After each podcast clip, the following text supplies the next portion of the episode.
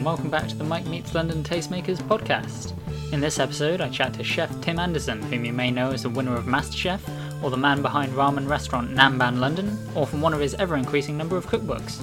I chat to Tim about how he got into Japanese food, his time in Japan eating weird and wonderful dishes, using the flavours of London to create new recipes, and how sake is going to be the next big thing. So without further ado, let's hop in. So, I'm here chatting with Chef Tim Anderson, hot off the back of the release of his latest book. So, Tim, do you want to start by introducing yourself? Tell us a bit about who you are, what you do. Sure. Uh, my name is Tim Anderson. I am uh, the owner chef at Nanban, which has a branch in Brixton and, and Seven Dials Market near Covent Garden. And I write cookbooks. I've just published my fifth cookbook, Your Home Izakaya, which uh, is all about Japanese drinking food. Uh, but I've also written JapanEasy, vegan JapanEasy, Tokyo Stories, and Nanban, uh, which cover all different kinds of Japanese cooking. Amazing. Yeah, it's a pretty big CV, which we'll hopefully sort of get a chance to uh, touch on, like every sort of little element of it. Cool.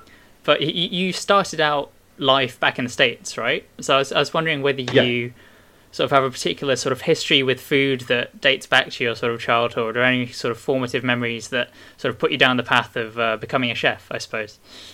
Yeah, um, as far back as I can remember, I've been into food really. And when I was a teenager, or maybe even a little bit before that, I started watching Food Network all the time in America.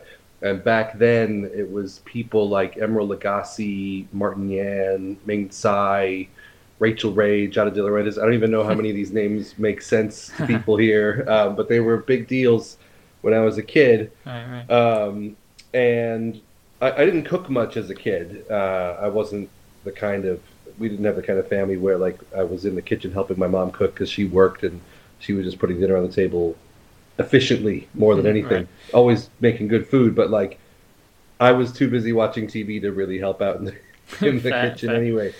Um, but TV was uh, my sort of in my, my intro to food, uh, and one of the shows that um, I really got hooked on was Iron Chef, which is a Japanese cooking show, competition show, uh, which came on TV when I was about 13 or 14. And I got really into that, and that sort of uh, is what initiated my interest in Japanese food in particular. And then it sort of went from there. I started to try and learn everything I could about Japanese food in Wisconsin. And uh, that was kind of limited, although Right. there was there were a few really good Japanese restaurants in Milwaukee and also Chicago. I, I grew up not far from Chicago. Uh, so I would go to those places and, and eat everything and try to learn everything and, and cook a little bit uh, at home when I was a teenager. But then it really all sort of kicked off when I went to college, which was in Los Angeles, uh, which I, I moved there deliberately because I knew there was more Japanese food to learn about there. Right, right. There's a much bigger Japanese diaspora population. Yeah, that that's the beginning. Anyway, that's how it started. It started with TV with Iron Chef. I mean, uh, that's it's a great beginning to any story. Yeah, everybody should watch more TV.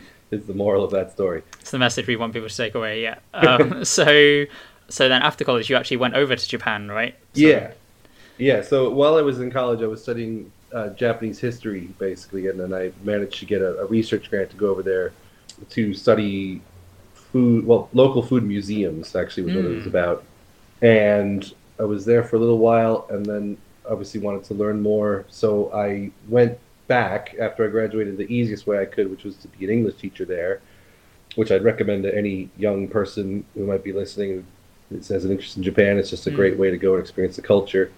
But anyway, while I was there, obviously I learned a lot more about the food, mainly by eating, not Hmm. so much by cooking. So yeah, that that was like being immersed in it was. Um, it, it's one thing to study it sort of in abstraction and, and to learn about it not in Japan, but once you're Hmm. there, it, it becomes so much more mind blowing. Right, I guess right. mainly because of just the huge diversity of it that you realize. Like I think that a lot of people um, have a certain idea of what Japanese food is in their in their heads, and I, I'm sure I did at that point as well. But once you're in, once you're there in the country, you realize it's it's so big and so like Mm. there's, there's so much complexity to it that it, it's hard to even pin down. It's like and, and it, it it never ends what you can learn uh, about Japanese food and, and from Japanese food. Right, right. And and did you sort of, I mean, I guess get talking with sort of some of the chefs or, or people that you met over there. Like, what did people think about your, I guess, quest to understand more about about the cuisine? You know what? I, I think that um, it didn't seem odd to most people because I think that in Japan there is a sense that they they know that they have something special Right, right. uh, in their food. I, I think that uh, the I, I would get the odd comment that people would say like, "Oh, you're you're really into Japanese food," like, and it, it was sometimes in the sense of like like they were calling me a bit of a nerd, right, right. um, like or, or a geek or whatever. But for the most part, like it, wasn't unusual. Like I, I would go around from place to place in Japan and seek out certain restaurants and certain dishes, and that's not unusual in Japan. That Mm. that's kind of what people do. That's a big part of domestic tourism and just a big part of the culture. So the main thing that I found in Japan was that people were very generous and open in terms of sharing their food and sharing their culture anyway. And it, I think it just like you know being receptive to that was people met it with with enthusiasm. Like the more the more that I wanted to learn, the more enthusiasm that I showed, the more people would respond in kind. Oh, fantastic! And did you sort of discover any new favorites in terms of like dishes or even like regional cuisines over there? Oh man, it, man, I, mean, I don't know where to start with that. Like, uh, I'll, I'll tell you what, there were a lot of like acquired tastes. There were things that I, I didn't know about and then encountered for the first time when I was in Japan, Hmm. and I wasn't really sure about them at the when I first had them. But after having them a few times, or or um, you know, just keeping open mind to them every time they were served, I would come to really like them. One of them was mentaiko, which is like a chili cured Hmm. uh, pollock roe, which at first I, I I just wasn't I wasn't sure about it. It's not that I disliked it; it just was a, a bit weird to me. And Hmm. um, oh, basashi, basashi is a horse meat sashimi, right. which is a specialty of Kumamoto Prefecture. Um, these are things that I was like, you know, I tried them at first and I was like, eh, I don't know, but um, I knew that they were special, and so I would keep eating them, and I did come to really love most of them. Not everything. I'm, I'm still on the fence about natto. Had a feeling that might come up. Yeah. yeah. Amazing. And then after all of that, you moved back to well, not back to, but to London of all places. Yeah, Was there a, a particular, I guess, trigger behind that? Oh yeah, so uh, my I met my wife in, in Japan while we were uh, while I was there. We were working together in the same city, Right, and she's she's British, so Hmm. we started dating there. And then at the end of our tenure there, we were kind of debating whether where to go, what to do, and we decided to come back here. And we got married, and that's that. Basically, I had no no plans to come to London or the UK. Generally, it just sort of happened.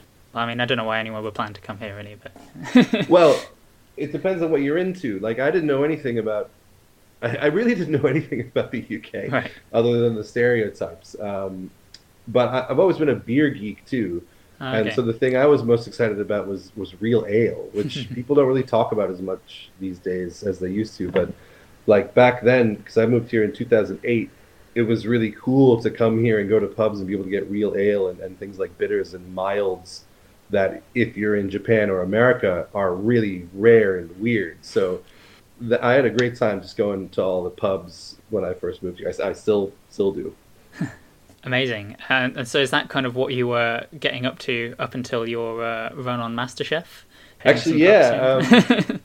I, I didn't have any like qualifications when I moved here, but I wound up getting jobs in the beer business. At first, I was a um, well, uh, the very first job I got here was as a, a travel agent.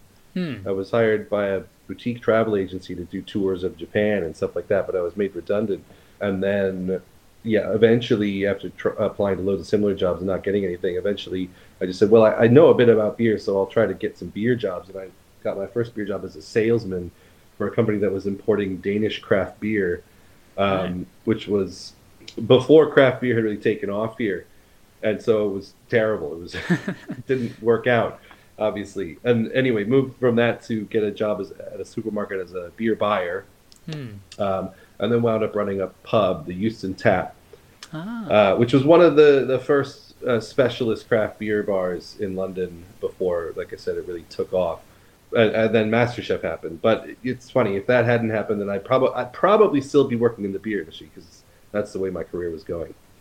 Wow, yeah, that would have been uh, quite a different path. yeah. And so I guess MasterChef might be what sort of most of our listeners will know you from. Sort of what was that experience like? Sort of how did it come about for you as well? Well, I um, I was a fa- we you know I'd never seen that show before I moved here. I, I was a, a, fan of the show. Like I said, I always have liked cooking shows, uh, mm. food shows. Um, so I started watching that when I moved here, and at the end of the second uh, series that I saw, which was in 2010, the year Dhruv Baker won, I just decided to apply online because I like cooking. I thought it looked fun, and I didn't really think anything of it because um, you don't have anything to lose, obviously, sure, in applying. Yeah. So I applied, and I, I, didn't think I would get on because thousands of people apply. But a few months later, got a phone call, and then was co- called in for an interview, and then an audition, and then I was on the show. And like I said, didn't think anything would come of it. Even when I was on it, like I, I tried my best, but I didn't have any grand ambitions. Mm-hmm. I just thought, you know, this is something that I will we'll we'll see what happens. Basically, sure. um, I didn't really realize what it could uh, mean for me at the time. I, I, I, just thought like, okay, if I if I lose, I lose, and, and I'll carry on working behind the bar or whatever. And if I win, well, I don't know. I may also still end up working behind the bar because mm there's no prize, there's no guarantees. Obviously, mm a lot's come of it. But I, I didn't even give notice at the Euston Tap until after I'd won. right. I just thought, well, we'll see what happens. This could be a big deal or it could be a blip. Uh, it turned out it was a pretty big deal. so I, I, yeah, I take it that means that quite a lot of sort of doors opened for you after that. Then um, were people sort of coming to you with opportunities, or did you have kind of the the seed of Nanban in your head at that time? Yeah, well, I mean, all kinds of opportunities come your way um, when you're the reigning MasterChef champion, just because people want that that person. Mm. Um, and it doesn't really matter who you are. I mean, I got some very odd jobs back then. I, I worked for the Malaysian Trade Commission, uh, which is very strange because I have obviously no knowledge of Malaysian food, but they wanted people, somebody who could help promote Malaysian ingredients. I worked for Oral B, the toothpaste company, nice, who nice. wanted recipes that are bad for your teeth, which was actually a lot of fun. So yeah, there's a lot of just quite random, weird stuff that came up. But as for Nanban, I mean, I I I had wanted to open a ramen shop in London before I was on MasterChef because right. when I moved here from Japan, ramen wasn't a thing, and and you could count on one hand the amount of places that were doing decent ramen. Mm. And, and, and it wasn't that good back yeah. then. There were there were a handful of mom and pop places that had ramen on the menu, like Japanese casual places, uh, but they weren't ramen specialists, and so the ramen was like it was good, but nobody was really devoting themselves to it mm. the way mm. so many places are now. So, we, uh, you know, Ippudo, which is one of my favorite ramen shops from Japan, that's in London now, and they've got I think five branches. I don't know. And my one of my friends and I actually wrote to Ippudo and said, "Can we open a franchise here?" Mm. This was in 2000. Uh, must have been 2009 or maybe early 2010 or something just because like we wanted ramen we there wasn't there wasn't a place to go for good ramen yeah. so i'd always wanted to do that and and Nanban um, uh, came out of that, and then it, it just provided like MasterChef just provided the platform basically uh, to get that off the ground. Nice. And so, uh, sort of, where what is the, I guess, the core of Nanban? Like, where did you start in terms of ramen? Like, is it sort of classic tonkotsu, or sort of influenced by your travels in Japan, or? Yeah, ramen. Uh, ramen. Um, Nanban started off specifically uh, uh, doing the food of Kyushu and some of Okinawa. Because the other thing I, I thought back then was that there wasn't, I didn't think there was enough regional representation mm. of Japanese food. And, and I'd seen, like, Polpo was, was big back then, and it was specifically Venetian. And of course, we have all kinds of regional Chinese and Indian and other regional foods in the UK. And I thought, well, where's the regional Japanese stuff? So I wanted to do specifically Kyushu food, uh, which is all kinds of stuff. I mean, I mentioned mentaiko earlier. That's a, a big key flavor. There's chicken namban from Nagasaki Prefecture or nambanzuke, things like that. Sorry, chicken namban's from Miyazaki, not Nagasaki.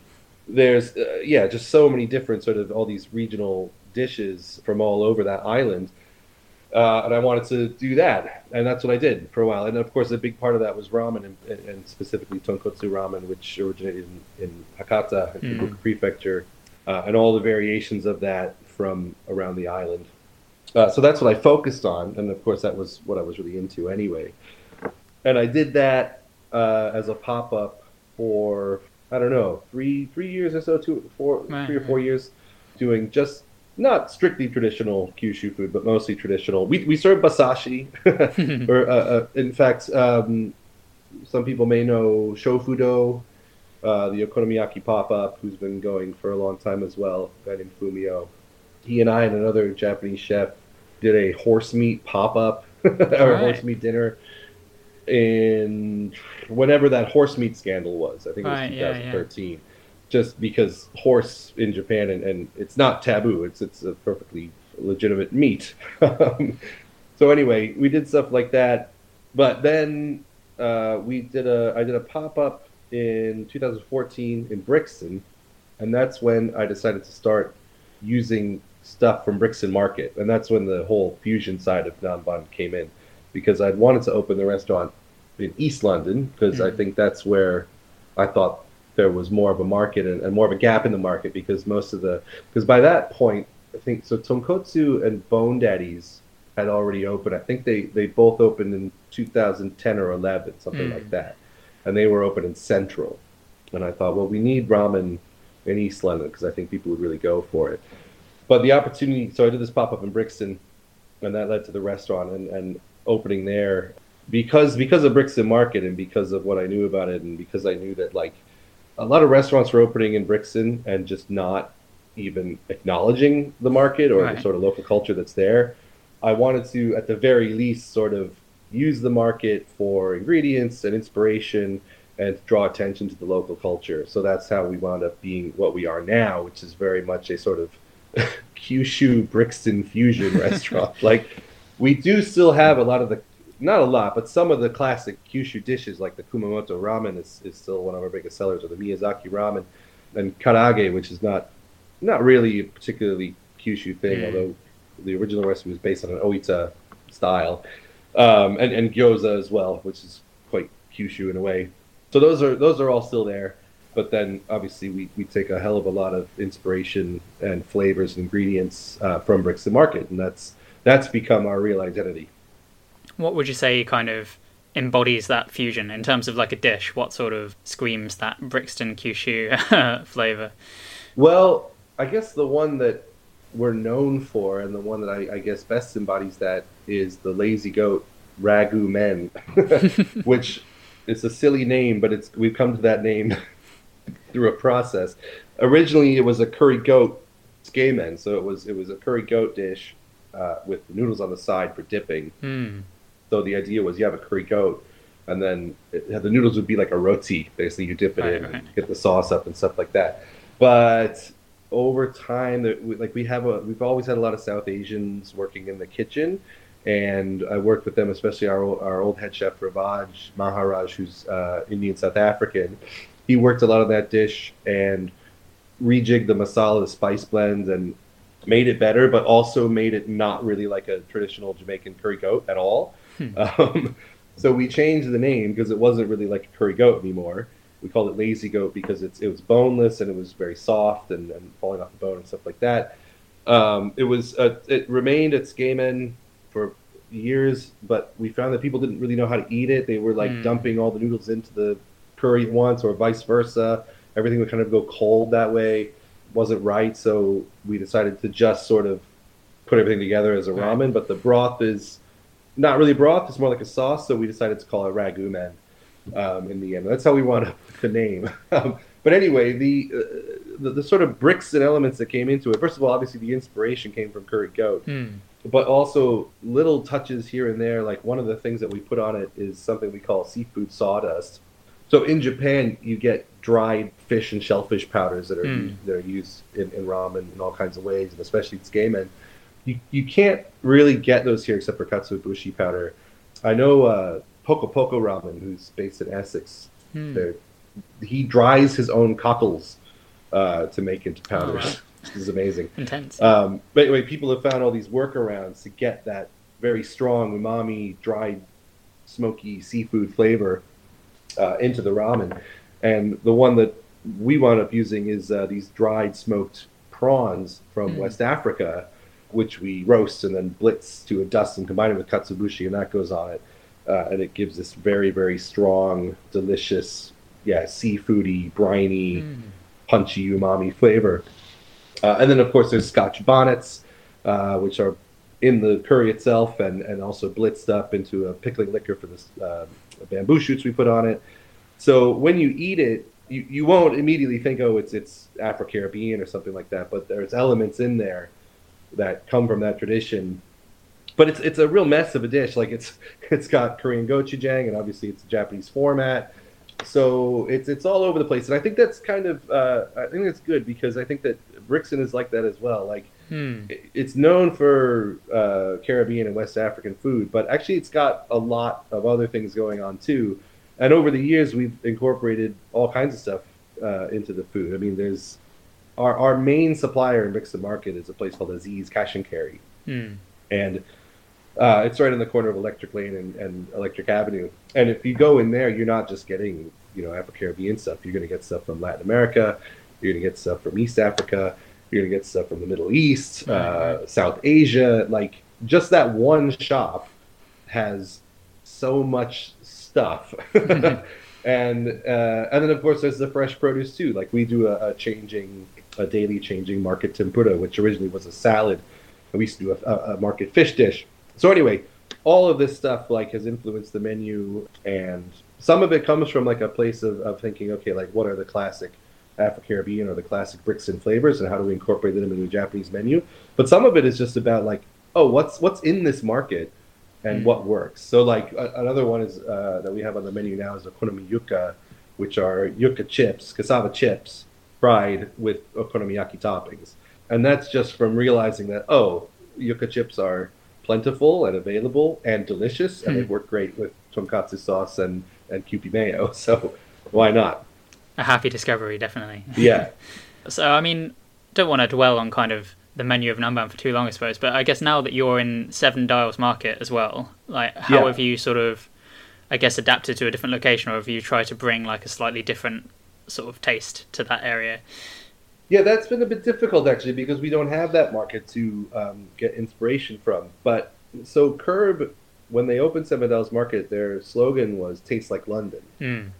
And I thought that was interesting um, because what does London taste like? I mean, it's every, it's different things to different people. But one of the dishes that I came up with for Seven Dials was this dry lamb curry mazemen Hmm. which for me like this is a very you know this is a hopeless generalization but for me spice is a, is the taste of london Mm. like you get it in south asian curries you get it in, in all kinds of regional chinese food obviously uh, caribbean food as well west african like there's so many spices that run through london food i guess again it's it's very hard to pin down but like. I thought we should try to put together some of those. And obviously, this dish was very much kind of based on the, the Lazy Goat from Brixton, but with a broader sense of like what, what kind of food is runs through London. Like we, we brought in a lot of spicing that you get from like Northeast China, or, Mm. uh, yeah, Northwest China rather, um, in South Asia. So that dish has, I can't remember the recipe off the top of my head, but there's more than 20 spices Right. and it's something that like kind of shouldn't work but it all comes together and it's like you taste it and, and depending on your your perspective you might think oh this this tastes like a south asian lamb curry or you might think this tastes like a szechuan dish um, or a xinjiang dish or you might think it's just kind of a weird japanese dish i, I don't know like but it, it kind of works and of course we put cheese on it because that's the other um, taste of london everything here Beautiful. uh, Yeah. yeah, should have cheese on it. But yeah, that's the kind of thing. And and also, you know, uh, Seven Dials Market used to be a banana warehouse and, Mm. a, and a cucumber warehouse. So even though there's not, you know, the area is not known for bananas and cucumbers, there is at least that historical uh, kind of inspiration to, to incorporate those things into the into the dishes. So like now we're doing katsu curry there and katsu curry ramen, and the, and the curry has banana worked through it. We did uh, sort of cucumber, an ode to cucumber chilled ramen Hmm. a couple years ago. things like that. So there's, you know, the thing is for me, it's it's about like finding inspiration wherever you can. And in Seven Dials Market, it comes from, I guess, the market itself, but London generally, and also I should say from Chinatown. We're not in Chinatown, obviously, but we're very nearby, Mm. and we do get a lot of ingredients from there and a lot of inspiration from there. Amazing. Yeah, that is. I guess, as you say, like London is a, a melting pot for basically food from all over the world. I, I think you've yeah managed to kind of distill that quite nicely down into yeah a very tight Well- menu. It's hard, yeah, but I I try.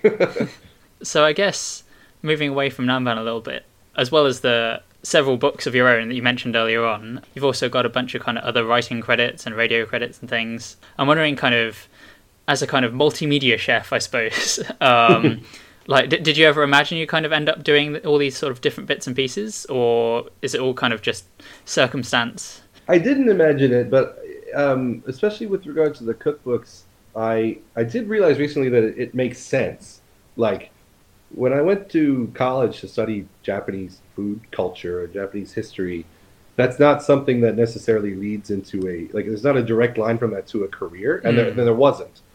But now that I am writing about Japanese food in particular professionally, like that tracks, like that Hmm. makes sense, and it makes sense that I will have I've, I've been studying something sort of my whole adult life, and that I wound up where I am. I mean, obviously not everybody has an experience, but before I was writing professionally, like I had a blog, like everybody did. Right. right. Um, it's just like writing about Japanese food and talking about it and cooking it. That is something I have been doing anyway. So it's sort of it makes sense that I wound up here as a career. But no, I, I never imagined I, I would actually have been able to do it, and it's it's an amazing sort of privilege and and uh, and it's very cool. Like if I could say to my younger self, like my 22 year old uh, Japanese food obsessed self that hey, you're Hmm. going to end up writing cookbooks on Japanese food and talking on the radio about it, I think he'd be thrilled. I think he'd be Hmm. Well, maybe he wouldn't. Maybe he had grander ambitions. I don't know, but it's it's worked out for me from my perspective now.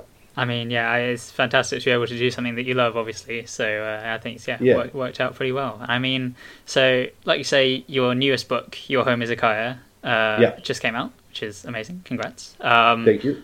do you want to sort of give us uh, a sort of brief spiel about it, and sort of why did you pick to sort of do an izakaya theme for this book?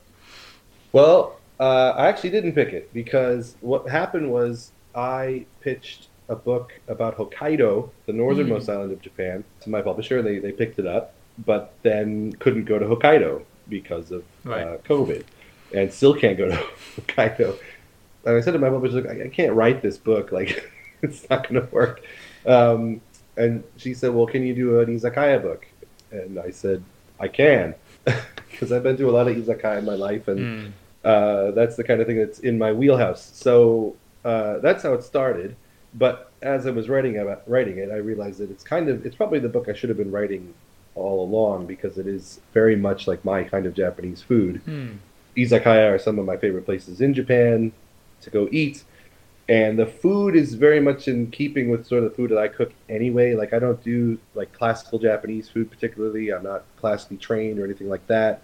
But Japanese drinking food and, and what they call B-kyu gourmet, which is like literally translates as B grade gourmet, um, which is like you know hearty, filling soul food type dishes.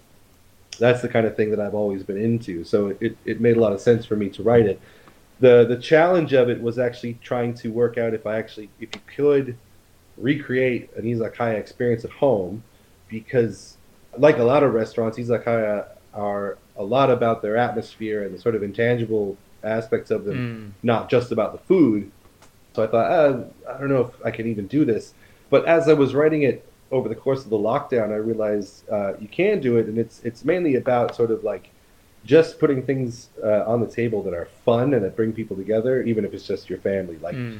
uh, I spoke to my friend Fumio from Shofudo for the book, and I interviewed him, and he brought up the term crowd pleasers to describe what makes good izakaya food. And I thought that's it. It's it's not about like it's not about doing anything particularly fussy or fancy. It's just about putting things out that are that really get people excited that, and Mm. like that they can share and talk about and, and drink and, and laugh over basically. So it, it was it was a really fun book to write actually. even though I was yeah doing it by myself basically, or just with my family. But yeah, I, I hope people like it. I because uh, it's it, like I said, it's kind of food that I'm very passionate about, I guess. And like one of the things that was cool for me when I was writing it was that I was giving it to like this kind of food to my daughter who mm. turned two at the beginning of the first lockdown, and watching her eat like things like karaage and gyoza and, and things like that for the first time, and just seeing how excited she was by that. And I hope people have the same kind of experience that they can try something new, whether not, not just with their kids but with their friends and family at home, and get people excited, basically. Amazing. And so uh, you said it's kind of closest to your style uh, of cooking that you prefer, I guess. So do you have like a a signature dish or your favorite thing to kind of cook up at home? Oh, at home. You know what's funny? Well, the one, the dish from your Home Izakaya that I think is ridiculous, but I'm also weirdly proud of it, are um, the, this these fish finger temaki, fish finger okay. hand rolls which I kind of I came up with after Christmas last year when I was sick of Christmas food. I just wanted some Japanese food, specifically sushi, but didn't have any good fish in the house. Right.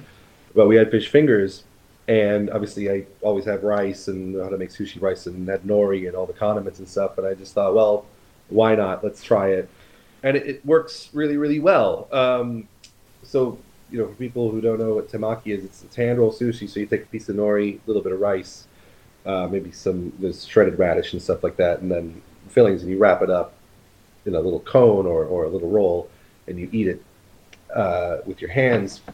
And fish fingers, you know, they sound ridiculous, they work really, really well. And I, I, I took a picture of this when I was making it and sent it to a Japanese friend of mine, and I thought she was just gonna laugh at me. But she just pointed out that it's like ebi fry, which are like the breaded fried mm. prawns, which are or, or prawn tempura as well, which obviously are you know a staple in, in a lot of hand rolls. And so there it is. I mean it's it's like it's like this it is like almost legitimate japanese food but not. Um, but i think it's in keeping with this spirit in japan of sort of like using what's around.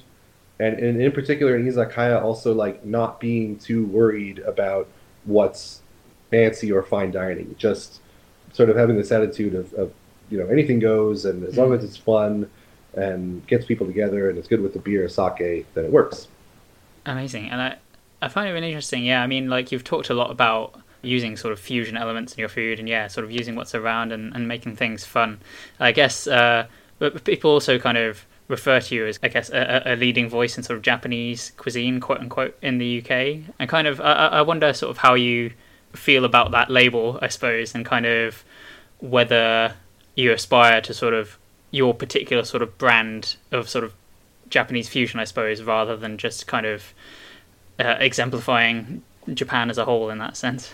Yeah, I mean, I think that what what I don't like is when people call me an expert. Mm.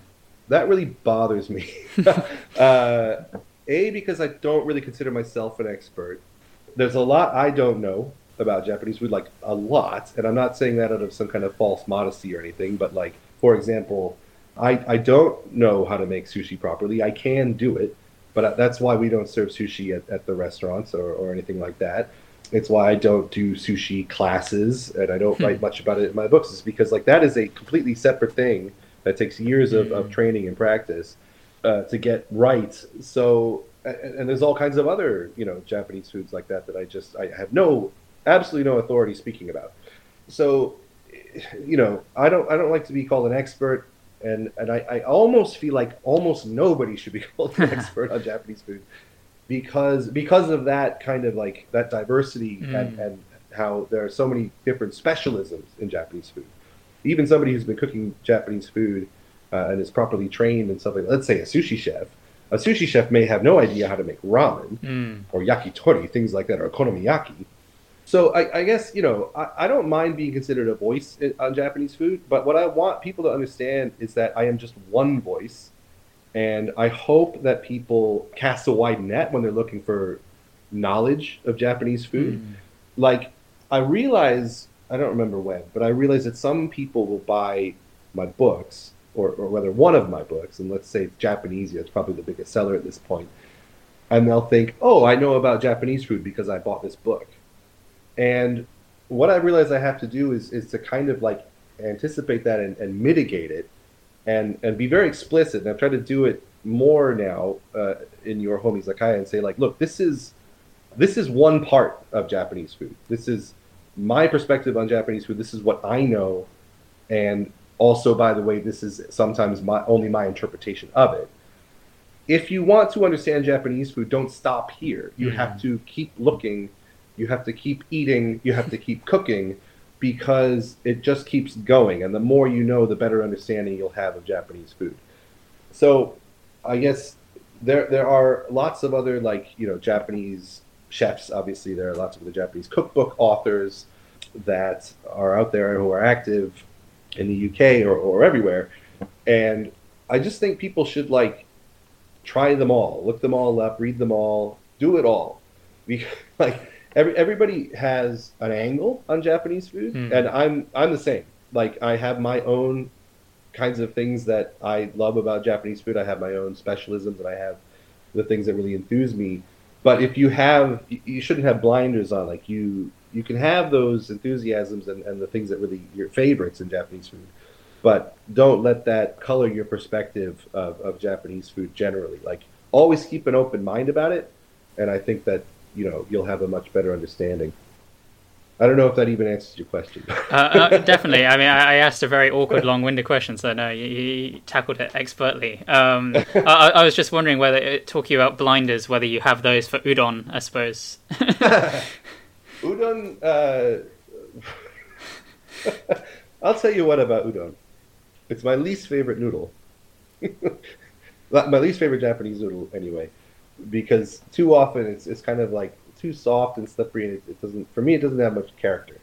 But I gotta say, every time I go to Koya, I think it's probably the best Japanese restaurant. No, definitely the best Japanese restaurant in the UK in spite of it being udon. the the udon praise, is really yeah. really good there. Like I think the problem that I have with udon is that so much of it isn't good udon, but theirs is amazing. And not only that, like they they really get at something uh, special about Japanese food, which is like I said earlier, using what's around, not fish fingers like I do, but they're very very good at using like um, uh, British produce uh, and, and, incorporating it into traditional Japanese dishes, pickles, tempura, all kinds of things. Uh, they do a they do an English breakfast udon, which I'm sure a lot of people have had. Uh, but it's all set within this very solid Japanese tradition. So yeah, big shout out to Koya and their udon, but still, udon comes after ramen and soba for me. Yeah, I, I just had to bring it up as an udon fan, but uh, no, Koya are definitely smashing it. Uh, that was going to be one of my questions: is sort of when you uh, do get out and about on the town, what are the places that you like to to visit and eat at? I don't get out that much. um, the the place that I've realized is probably my favorite restaurant in London is uh, Jin Jiang, hmm. which is in Deptford, and I don't actually go there that often. I usually get their takeaway, but it's it's a Szechuanese restaurant, and it's so good, like just so good. I'm, I'm a massive Szechuan food fan. I, I, I obviously don't know that much about it, uh, but their fish fragrant aubergine, the yuxiang aubergine, is really good. That's that, that might be my favorite dish in London. It's like aubergine candy. It's so sweet and fudgy and tangy, perfectly spiced, just delicious. Yeah, that's the place. Like, it's funny because um, the Docklands has a lot of really good Sichuanese restaurants, and, and I have a few others to recommend. There's uh, Sichuan, which is in North Greenwich by the big Odeon. Mm. It's hmm. next to a Pizza Hut. Um, that place is excellent. There's a place called Shanchui Jian in Limehouse, uh, which is fantastic.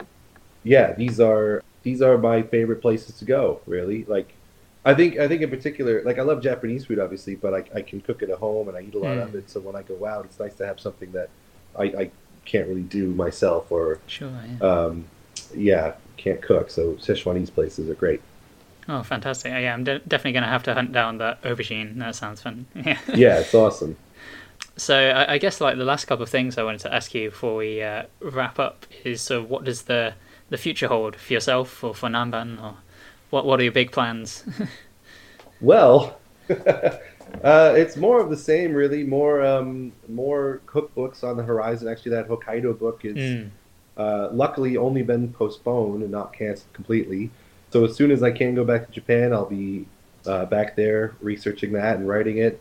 Um, it's another cookbook that's been picked up, um, sort of a small one to sort of fill the gap in between uh, or, or before Hokkaido comes out. And, and that that's it really. I mean, kitchen cabinet, gotta keep keep doing that. Radio four, and then hopefully some more odd writing jobs here and there. That's sort of what I'm trying to focus on in the future.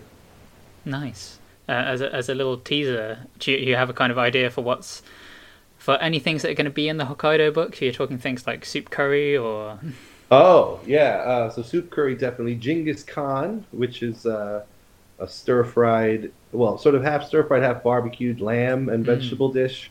Well, that'll definitely be in there. There's a dish called chan chan yaki, which is like a, uh, a griddled salmon vegetable miso butter thing. It's it's amazing. Oh, ikameshi, which is um, squid stuffed with uh, mochi rice and and seasonings and vegetables and stuff, and then boiled in like a, a, a seasoned dashi, um, and then sliced. It's amazing. So many good stuff. Oh, uh, wasabi cheese. Hokkaido's known for cheese production. mm. There's going to be loads of good stuff. oh, amazing. Yeah, you, you've got me hungry just talking about it. Great. And the, the, the final one that I've been asking everyone that's the slight curveball is: Do you have a kind of idea for what the next big thing on the London food scene is going to be? So what what's the next big trend? I don't know because every time I answer this question, I turn out to be wrong.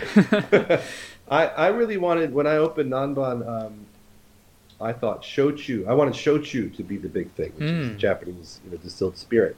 Uh, that never panned out, and I, I still can't quite, quite figure out why. Because people like shochu, but it's a Mm. little bit hard to describe. A little bit of a hard sell sometimes. But I, I might say sake actually, uh, because I think that the more I talk to people about Japanese food and, and with the izakaya book in particular, the more I realize people are interested in sake, but they, they, they don't know much about it, but they want to learn. Hmm. Um, and they like the idea of sake. Like they like the idea of going to a restaurant, Japanese restaurant, ordering the sake because it's it's something special, something different. But the knowledge isn't quite there yet. But now we have uh, sake breweries in the UK. We have Mm. Dojima and Kanpai and Peckham. And there's another one I forget the name of doing sparkling sake. And these things, I think, they're starting to reach a critical mass where like they're on people's radar. People are trying them with an open mind because I think a lot of people try sake and they have some kind of rough crap sake and they decide they don't like it Yeah. forever, which was me as well. When I was 18, I used to buy crappy sake uh, and I hated it. I, I didn't want to drink sake, but over time, obviously, I learned and I acquired the taste and found sake that I love. But I think people are getting to that point. And actually, it's amazing. Um, I, I bought in loads of Kanpai sake like a month ago uh, and decided to make a feature of it on the menu. And we're almost sold out completely now. Oh, So, like, amazing. people are definitely like interested in sake. I don't know if it'll become like a full fledged trend, but it's delicious. And I think that, that that's the thing. I think that if you get enough people to just try something and, and realize it's delicious, then it's only a matter of time before it becomes sort of mainstream and trendy. Amazing. I mean, you heard it here first, then, folks. Yeah.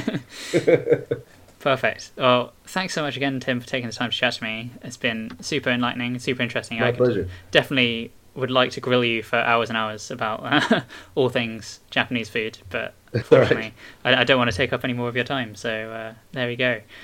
Is there anything else you'd like to sort of promote or plug while we've got you? Oh, that's a good question. Yeah. On that sake note, Hmm.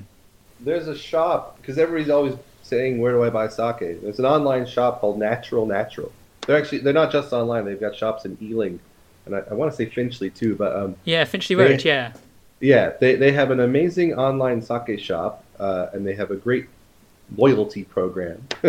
so you can stock up on sake and then uh, get amazing discounts later on. And, and this is what sort of sustained my sake habit throughout the lockdown. They're also great for all kinds of Japanese store covered ingredients.